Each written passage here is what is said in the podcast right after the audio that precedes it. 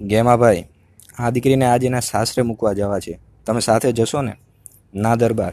ત્રણ ટકાનું જ્યાં જોખમ ન હોય, ત્યાં મારું વળાવું ન હોય. ગેમાનું વોળાવતું પાંચ પચાસ પાંચ પચીસ હજારના દાગીના હોય, એવા ગામતરામાં જ દીપે. બીજા સપાડા ઘણા છે. ઢોલીએ સૂતો સૂતો ઓકાની ઘૂંટ લેતા લેતા આવો જવાબ દેનાર. આ ગેમો પચ્છે ગામનો કારડિયો રજપૂત હતો. ગોહિલવાડના પંથકના પચ્છે ગામની અંદર આવા ચાલીસ પચાસ હજાર ગારડિયાઓ, કરાસિયાઓનો પગાર ખાતા હતા. જ્યારે ગામતરામાં સાથે જવું હોય, ત્યારે પસાયતા તરીકે બધા પાસેથી કામ લેવાતું. પણ બધા કારડિયાની અંદર ગેમો ભારી જબ્બર હતો. જે ગાડાની સાથે ગેમો વળાવ્યો બનીને ચાલે, એ ગાડાની પડખે કોઈ લૂંટારોય ચડી નહીં શકે.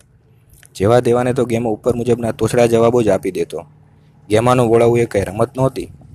એક દિવસ ગામના બાપુ ખુમારસંગજી તરફથી ગેમાને તેડું આવ્યું. ખુમારસંગજીની દીકરી રૂપાળીબા ભાલમાં હેબત પર ગામે સાસરવાસ હતા. ત્યાં એ દીકરીને સીમંત હતું. ખોળો ભરીને તેલી તેડી લાવવાના હતા. એક વેલડું, બે છેડીઓ ભેળો ગેમો, તેમજ એક બીજો કારડિયો એ બધા હેબત પર ગામે બાને તેડવા ચાલ્યા. હેબત પરથી પછે ગામ આવતા મોણપુર ગામ સુધી આશરે દસ ગામ લાંબુ ભાલનું રણ છે.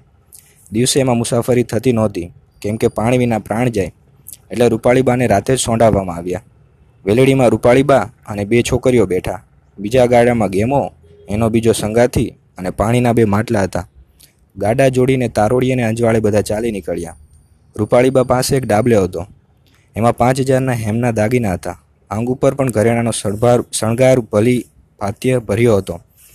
ગાડા ચાલ્યા એટલે ગેમો તો જાણે પારણામાં હિંચોળવા લાગ્યો. એણે પછડી ઓઢીને લાંબા પડી ઊંઘવાનું શરૂ કર્યું. ઘોર અંધારામાં એના નસકોરા ગાજવા લાગ્યા. ગાડાવાળા એકવાર ટપારી પણ જોયું. ગેમાભાઈ રાત અંધારી છે, ઊંઘવા જેવું નથી હો બાપા. હોશિયાર રહેજો.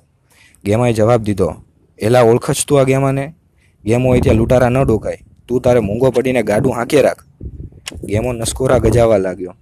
નસકોરા ઠેઠ બહેનને ગાડે સંભળાણા. વેરડીનો પડદો ઉપાડી રૂપાળીબાએ પણ કહી જોયું, ગેમાભાઈ બાપા, અટાણે સુવાય નહીં હો. ઊંઘવાને ઊંઘમાં ગેમો વપરતો હતો. હું કોણ?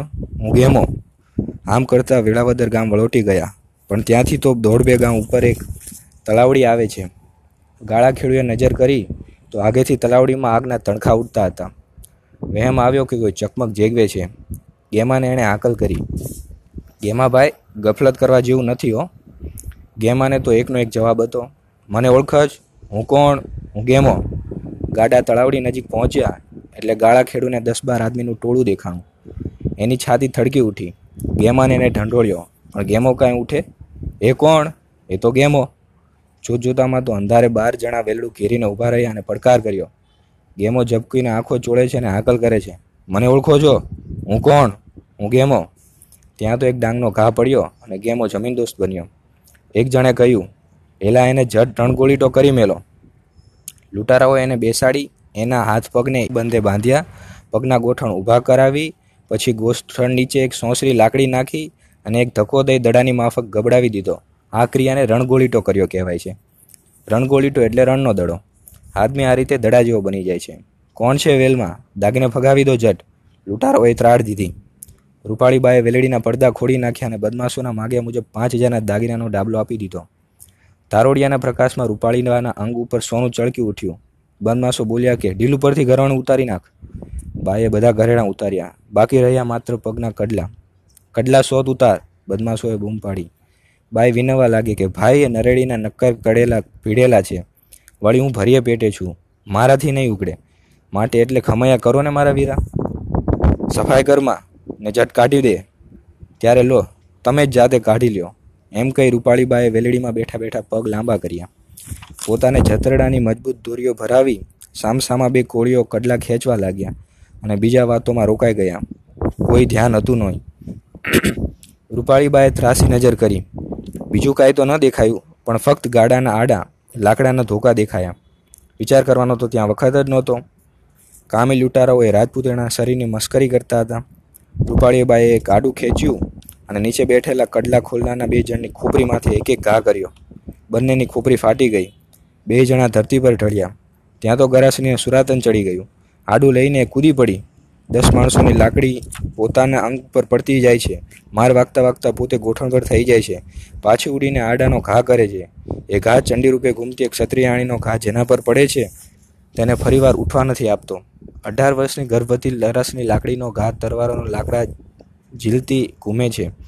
એવામાં જે દુશ્મનો પડ્યા, ત્યાં તેમાંની એક તરવાર એના હાથમાં આવી ગઈ. એટલે પછી તો જગદંબાનું રૂપ પ્રગટ થયું. બચેલા બદમાશો પલાયન કરી ગયા. ગેમો રણગોળીટો થઈને ઝાંખડામાં પડેલો હતો. બાઈએ કહ્યું કે છોડી નાખો એ બાયલાને.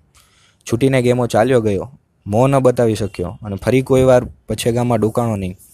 જુવાન ગરાસણીના શ્વાસ છાતીમાં શ્વાસની ધમણ ચાલતી હતી. એના અંગે અંગ ઉપરથી લોહી નીતરતું હતું. નેત્રોમાંથી ઝાળો છૂટતી હતી. હાથમાં લોહીથી તરબોળ તરવાર હતી. કાળી રાતે કોઈ ચંડિકા પ્રગટ થઈ. વાહ ગરાસણી, વાહ. મનના ઝાડવા જોઈ રહ્યા હતા. ગાડામાં બેસવાની એને ના પાડી દીધી. ધીંગાણું કરનાર માનવી બેસી શકે નહીં. એના શરીરમાં સુરાતન ફાટ ફાટ થતું હોય છે. ચાહે તેટલા ઘા પડ્યા હોય, પણ એ ગાઉઓના ગાવ ચાલી શકે. એનું લોહી શાંતિ પામે નહીં. રૂપાળીબા ચંડી રૂપે ગાડાની પાછળ પાછળ ચોપાસ નજર કરતા ચાલી નીકળ્યા.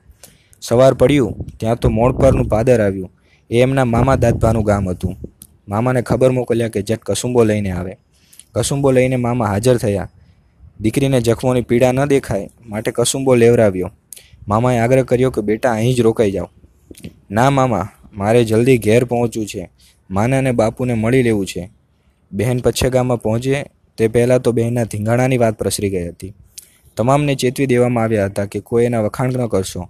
ઉલટું એને પાછી પાડવા જેવા વેણ કહેજો. નહીં તો બહેનને ચમક ઉપડશે. ચમક ઉપડે એટલે માણસ મરી જાય. લોહીએ નીતરતા બહેન આવ્યા. બહેનને ઢોલિયામાં સુવાડ્યા. બધાએ ઠપકો દેવા લાગ્યા કે, બેટા, બહુ અઘટિત કર્યું. પાંચ હજારના ઘરેણા જાત તો ક્યાં બાપુને ખોટ આવી જાય? એક પહોરમાં તો એનો જીવ ચાલ્યો ગયો, પણ એનો ઇતિહાસ હજુ સુધી નથી ગયો.